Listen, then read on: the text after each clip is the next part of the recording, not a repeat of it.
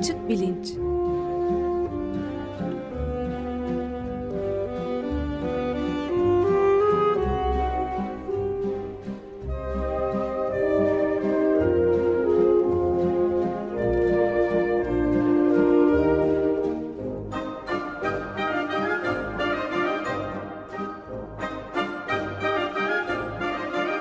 Güven Güzeldere ile bilim ve felsefe sohbetleri.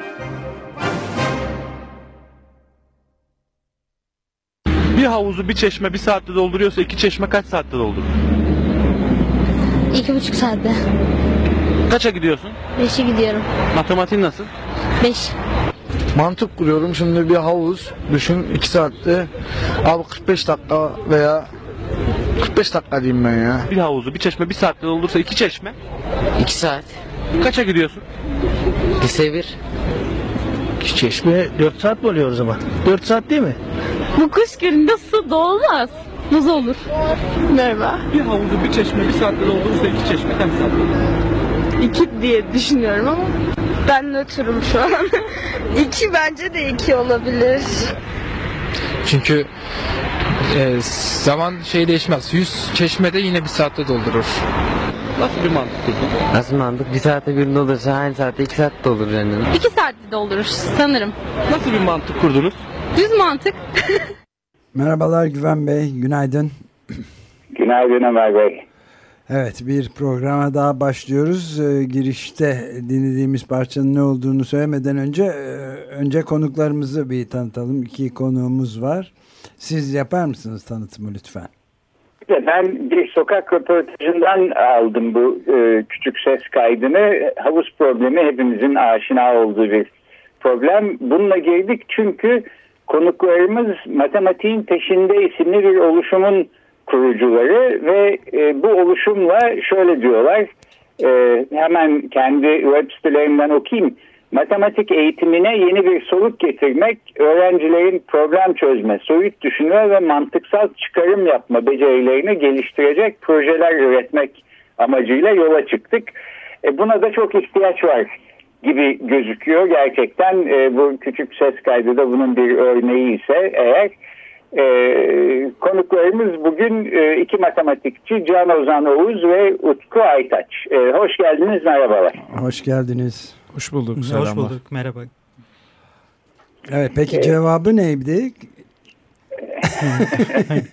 E, iki matematikçi varken şimdi bana söz söylemek düşer mi bilmiyorum ama ben küçükken ilkokuldayken bu havuz problemleri benim en kolay bulduğum ve sevdiğim problemlerdi. Çünkü çok somut bir şekilde problemi kurmak mümkün.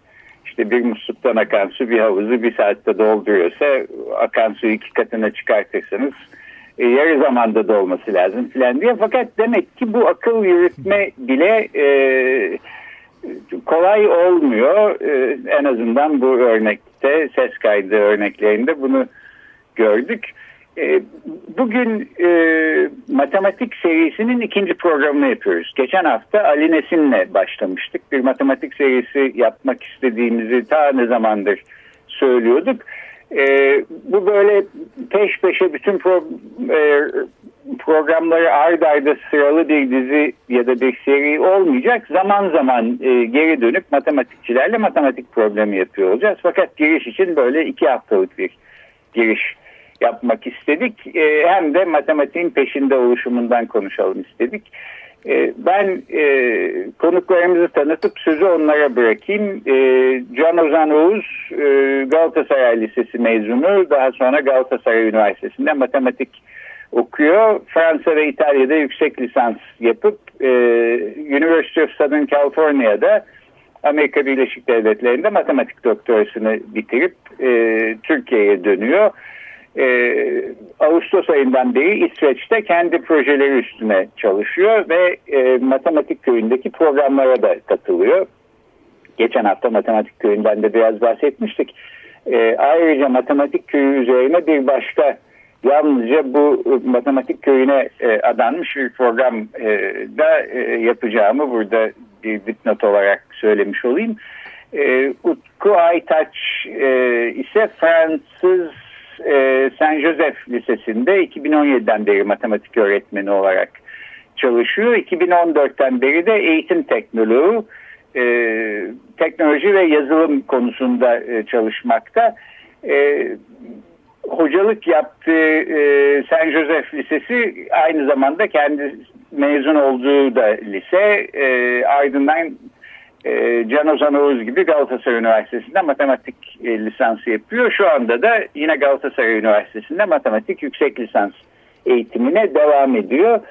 E, geçen yılın Mayıs ayında yani bir 6-7 ay belki 8 ay kadar önce e, Mayıs 2019'da e, Can Ozan Oğuz ve Utku Aytaç birlikte e, matematiğin peşinde oluşumunu e, kurmuş, güzel, kurmuş durumdalar. Bugün programın sonunda biraz bu oluşum nedir, ne gibi etkinlikler yapmaktadır. Bunlardan da konuşacağız.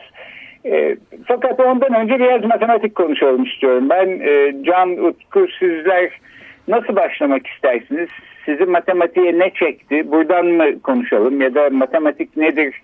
E, birisi gelip size ya ne, ne, ne bu matematik? E, insanın hayatını adamaya değecek bir şey midir? diye sorsa nereden nasıl? bir cevapla başlıyorsunuz.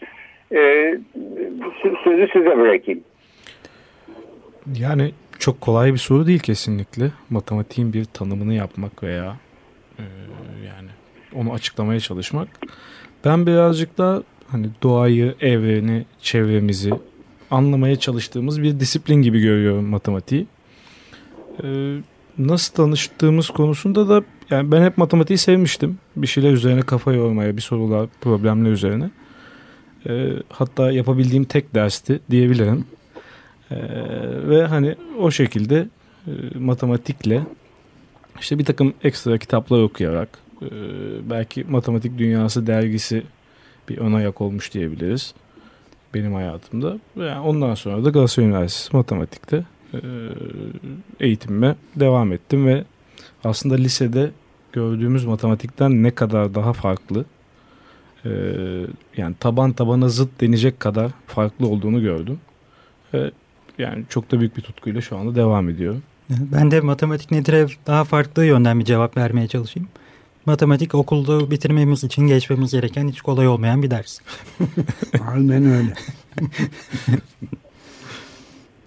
Ee, evet bir de işte bu çeşitli sınavlarda havuz problemlerini çözmemiz gerekiyor galiba. Bu havuz problemleriyle ilgili yani tabii ki çok saçma bir örnek. Kimsenin bir havuzu bir yandan boşaltıp bir yandan boş doldurduğunu görmüyoruz. Ya da bir musluk varken ikinciyi açayım, üçüncüyü kapayım Hani gerçekçi bir örnek değil ama altında yatan bir fikir var. Bir takım girdileri olan bir sistem bir taraftan boşalmaya çıkma, çıktılar olmaya başlarsa e, artacak mı içindeki miktar bir dengeye mi gelecek ne olacak?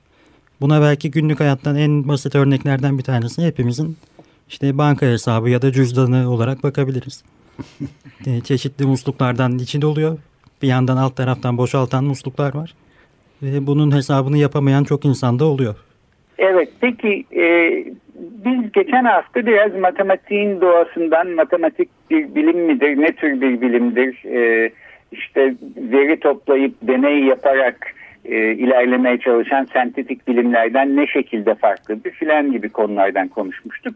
Orada mesela e, aksiyon sistemlerinden e, bahsetti Ali Nesin. E, fakat bu konuda e, e biraz daha e, konuşalım istiyorum. E, matematikçilerin bir sistem kurarken e, kanıtlamak zorunda olmadıkları ya da öyle hissetmedikleri başlangıç noktaları e, diyebilir miyiz aksiyonlar için ve böyle diyebilirsek e, ya da nasıl tanımlanması doğru oluyorsa e, birkaç e, örnek verebilir misiniz? Geçen hafta bunu örneklemeyi ihmal ettik. Ee, benim bu konuya yaklaşımım şöyle. Ee, matematik çok kesin bir bilim olarak kabul ediliyor. Ama matematiğin ne anlamda kesin olduğu çok yanlış anlaşılıyor diye düşünüyorum. Matematik sadece şunu söyler. Eğer böyle bir şeyi doğru kabul edersek oradan çıkartabileceğimiz sonuç budur. Yani sadece eğer buysa böyle olmalı. İşte şuysa şöyle olmalı şeklinde çıkarımlardan oluşuyor matematik. Ee, burada ilk başta kabul ettiğimiz eğer buysa dediğimiz şeyler işte bazen bunlara hipotez deniyor. Ee, daha geriye gittiğimiz zaman bize bir başlangıç noktası lazım. Yani eğer yüksek bir bina çıkmak istiyorsak ilk tuğlayı koymamız lazım. Neyin üzerine ilk adımı atacağız? Aksiyonlar böyle şeyler. Ee, bunların olabildiğince basit olmasını isteriz. Olabildiğince az sayıda olmasını isteriz. Ee, birbirini tekrar etmesinler. Yani aksiyomatik bir sistem mantıksal olarak minimalizmi hedefler. Ee, Genelde işte aşina olduğumuz bir takım teoremler var. 2 artı 2'nin 4 etmesini istiyoruz. Ee, Yani aksiyomlara bu böyle iki şekilde yaklaşılabilir. Birincisi işte 1 artı 1 2 ediyor bunu kabul edelim. Eğer öyleyse 2 artı 2 de 4 etmelidir diye. Başka bir bakış açısı da şöyle. Doğru olmasını istediğimiz bir takım sonuçlar varsa acaba buraya ulaşmak için neleri başlangıç basamağı olarak kabul edebiliriz? Aksiyomlar bazen de böyle inşa edilirler. Tamam peki e, çok teşekkürler. E, galiba e, geometri alanında da mesela e, anlaması en kolay ya da belki bize en bariz gözüken aksiyonları bulmak mümkün. E, değil mi? Yani hep söylenen işte iki nokta arasındaki en kısa mesafe düz bir çizgiyle belirlenir falan gibi şeylerde e, geometri açısından aksiyonlar olarak kabul edilebilecek e, önermeler midir? E, tabii ki yani matematiğin birkaç farklı alanı var. Geometri dışarıdaki şekillerle ilgili dışarıda gözlemlediğimiz. E, orada en basit kavramlar nelerdir bunları düşünürüz. İşte nokta, çizgi, doğru gibi şeyler. E, bunlar ne gibi özellikler sağlıyor bunu ifade etmeye çalışıyoruz. E, dışarıda gözlemlediğimiz bir noktadan diğerine gitmek için dümdüz yürü, yürürsek eğer bunun en kısa yol olmasını istiyoruz. Geometride böyle bariz bir şeyi aksiyom olarak kabul etmek istiyoruz. İki nokta arasındaki en kısa mesafe e, bu iki noktadan geçen doğru parçasının uzunluğudur. Ama başka alanlarda bu kadar da kolay olmuyor ne olduğunu anlamak. Örneğin kümeler teorisi yapmak istiyorsanız e, dışarıda gözlemlediğiniz bir takım kümeler olması lazım ki onların özelliğini yazmaya çalışalım. E, Mesela günümüzde bütün matematik neredeyse kümeler kuramı üzerinde kurulabiliyor. Buna birkaç istisna var kategori kuramı gibi. E, Ama kümeler kuramındaki aksiyom şuna benzeyebilir. Boş küme diye bir küme vardır. Yani bütün her şeyi kümeler cinsinden anlamak istiyoruz ama ortalıkta kimsenin bir küme görmüşlüğü yok. Ortada çalışabileceğimiz bir takım nesneler olsun. Tamam ilk kabul edeceğimiz oyunun kuralı boş bir küme olsun. Matematiği böyle satranç gibi bir oyuna benzersek, benzetirsek hamleler yaptığımız oyunun açılış koşulları nedir? Başlangıçtaki konumlar nedir? Aslında aksiyomlar bu. Başlangıç pozisyonu oyun. Bir ufak bir şey eklemek istiyorum ben de. Ee, hani dedik ya başlangıç noktası diye. Yani orada tanımlardan uzaklaşmamız tabii ki mümkün değil. Yani ne dedik? Ee, İki nokta arasındaki en kısa mesafe işte ikisi arasında çizilmiş doğrudu. Ee, nokta nedir peki? Bunu da düşünmemiz lazım. Ya da doğru nedir? Doğru birazcık daha kolay ama nokta biraz daha zor gibi. Peki boş bir kümeyi bir arada kö- küme yapan özellik nedir? Boş olmasının durumunda ona niye küme diyebiliyoruz hala? Yani, e, burada hani yine Utku'nun dediği yere geliyoruz. Kümenin ne olduğunu söylemedik. Evet. bir küme olsun, adı boş küme olsun dedik. E, bu birazcık yeni bir sözlük yazmaya benziyor. Eğer bir dilde hiçbir kelime bilmiyorsanız sözlüğü yazmaya başlayamazsınız bile. E, Bir söz sözlükten bir kelimeyi açıp da baktığımız zaman ne anlama geldiğini anlamak için daha önceden bir takım kelimeleri biliyor olmamız lazım. Bir- Böyle bir başlangıç noktası yaratmak gerekiyor. E, Küme matematikte tanımlanamayan bir kavram. Küme dediğimiz şey dışarıda işte bir takım şeylerin bir araya gelmesi, kümelenmesi, toplanması.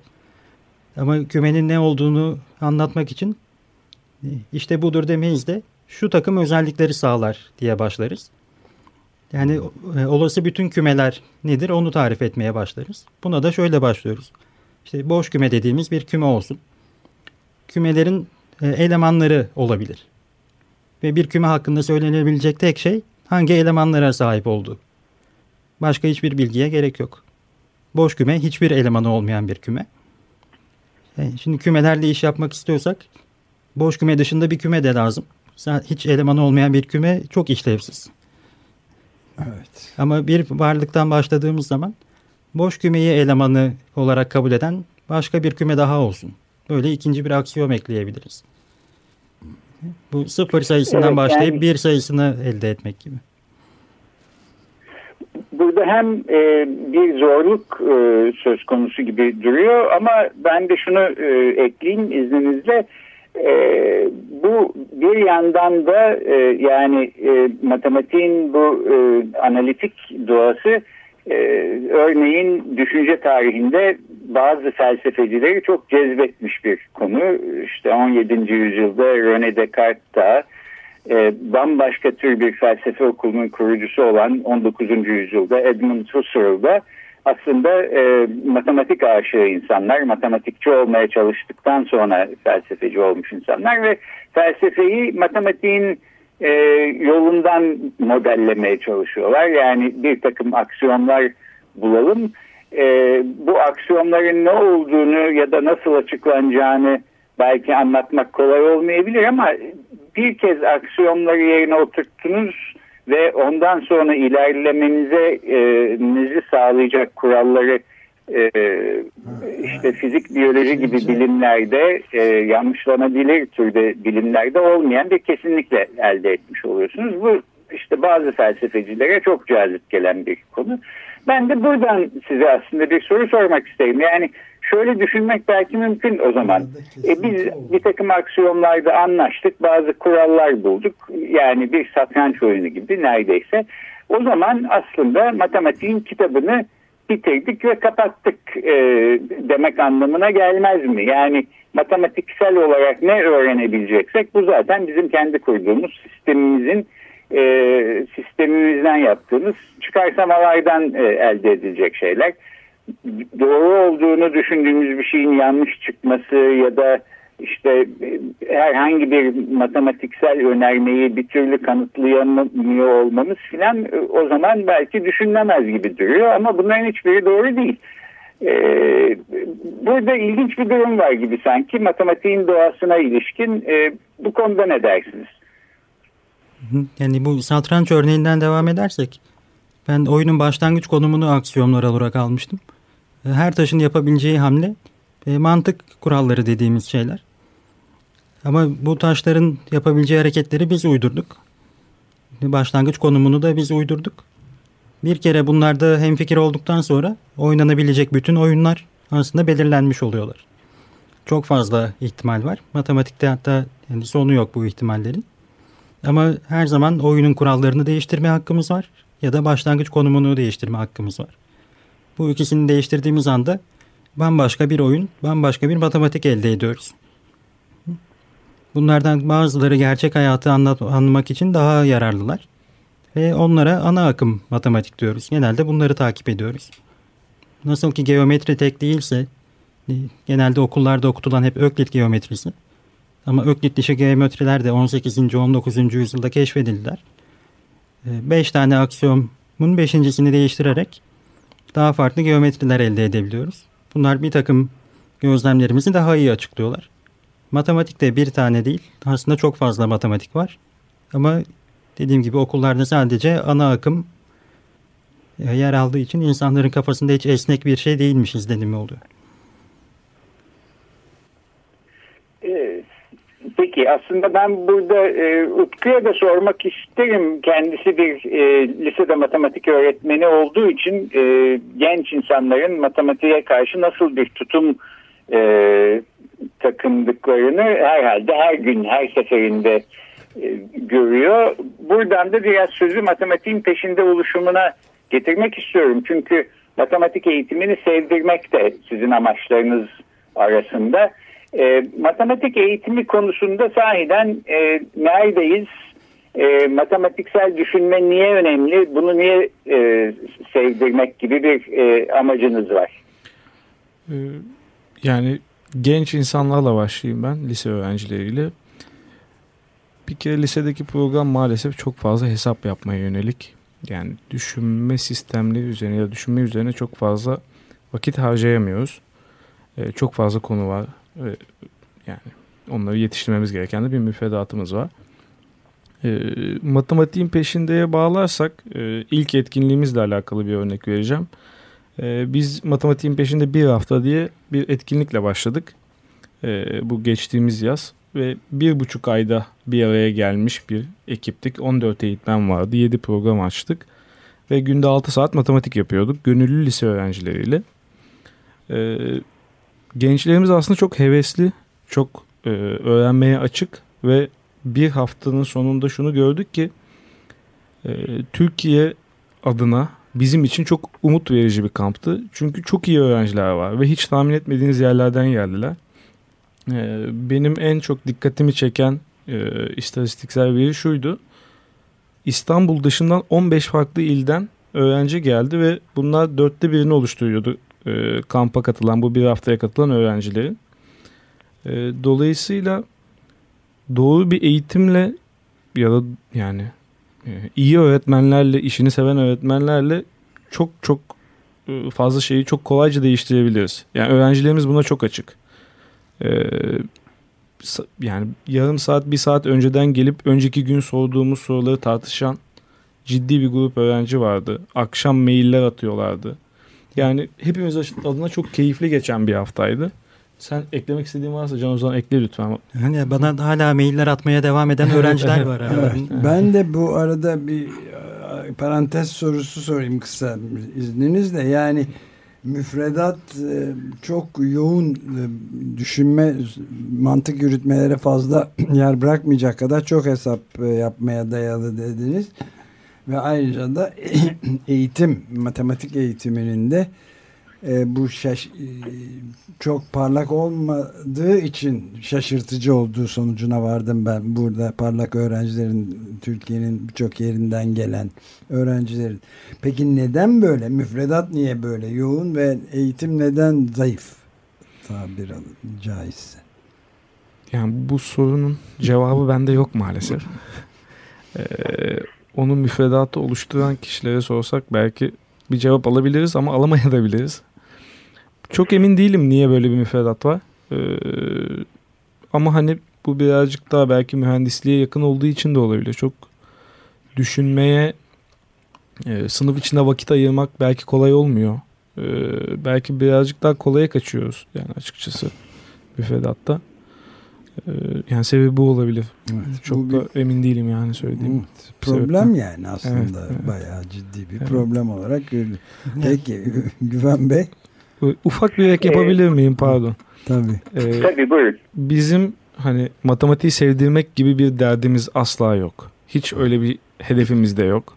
Biz tam tersi matematiği olağan haliyle ortaya koyalım.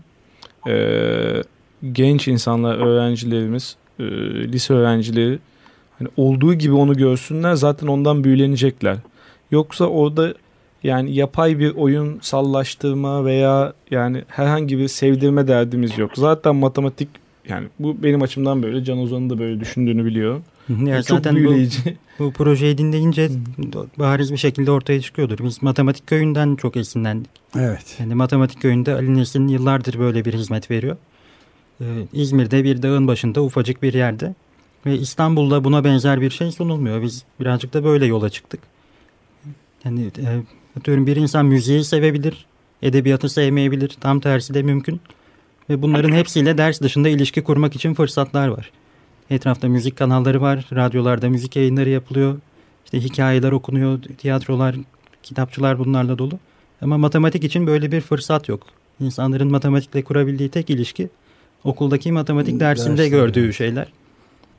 Tabii ki bilim sadece derste anlatılan bir şey olamaz.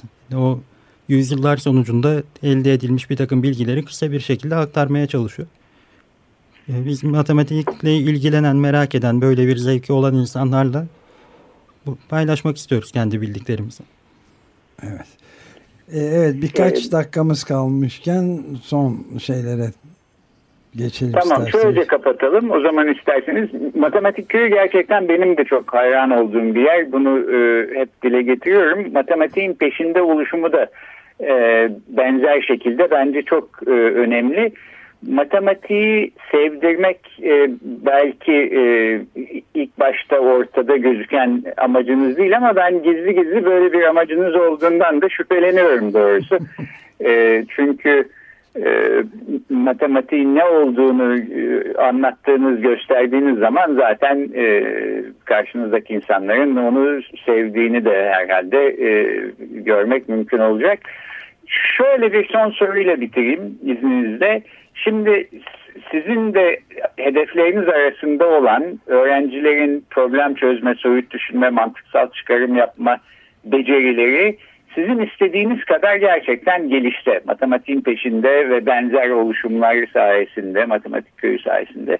Türkiye'de herkes mantıksal ve matematiksel akıl yürütme konusunda e, sizin istediğiniz bir düzeye varmış olsa e, Türkiye başka bir Türkiye haline gelmiş olur muydu? Yani bunu belki başkaları karar vermesi lazım.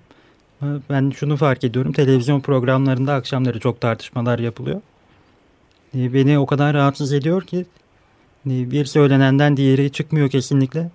E, dinleyen diğer 5-6 kişiden hiçbirisi itiraz etmiyor. Sağlıklı bir tartışma yapmak için böyle basit mantıksal argümanları geliştirmek lazım. Bir kere bu yeti geliştikten sonra tartışmaların daha sağlıklı yapılabileceğini düşünüyorum. Bu bizi bir yerlere getirecektir diye de umuyorum. Ya kesinlikle karşıt örnek vermeye çalışırken karşı tarafın argümanını destekleyici argümanlar sunanlar e, çoğunlukta ve çokça fazla. Yani sadece sohbet etmek için bile belli bir takım becerileri geliştirseler bence de e, çok faydalı olur herkes için. Evet, matematiksel mantık e, pek çalışmıyor yani. yani matematikteki konularla matematiksel düşünmeyi ayırmak lazım belki. Evet. Konular birer araç insanların buna alıştırma, antrenman yapması için. Mantıksal düşünmeyi hukukçular da kullanacaklar. Mühendisler zaten kullanacaklar. Ama edebiyatçılar, felsefeciler, şairler, herkes sonuçta zihinsel aktivitelerimizin hepsini mantıksal yollarla yapıyoruz. Evet. Ee, evet çok haklısınız. Bir başka konuğumuz e, Tevfik Uyar buna mantık azabı diyordu. Ben de biraz bir mantık azabı hissediyorum zaman zaman bu e, televizyon programlarını falan izlerken sahiden e, matematiğin peşinde oluşumu e, bu konuda bir parça telafi etmek yönünde bir fayda sağlar e, diye umuyorum. Öyle olacağına da inanıyorum. E, bu oluşumu kurduğunuz için de e, en başta ben teşekkür etmek isterim. Ben de biz, öyle teşekkür ederim. Biz de bütün gönüllülerimize de teşekkür edelim. Çünkü hiçbir karşılık almadan bütün projelere koşuyorlar. Evet. Size de çok teşekkür Bugün ederiz. Bizi burada ağırladığınız için. E, serisinin ikinci programını yaptık. E, geçen hafta e, Ali Nesin'le e, giriş yapmıştık. E, matematiğin peşinde oluşumunun kurucusu iki genç matematikçimiz Can Ozan Oğuz ve Utku Aytaç konuğumuzdu. Yeniden çok teşekkür ediyoruz geldiğiniz için. Çok, çok teşekkürler. teşekkürler. Teşekkür, teşekkür ederiz. Haftaya görüşmek üzere.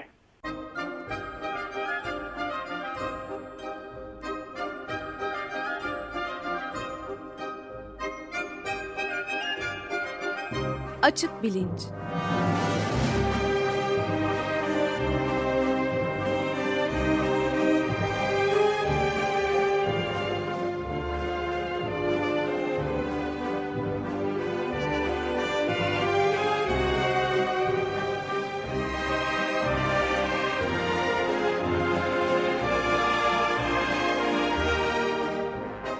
Güven Güzeldere ile bilim ve felsefe sohbetleri.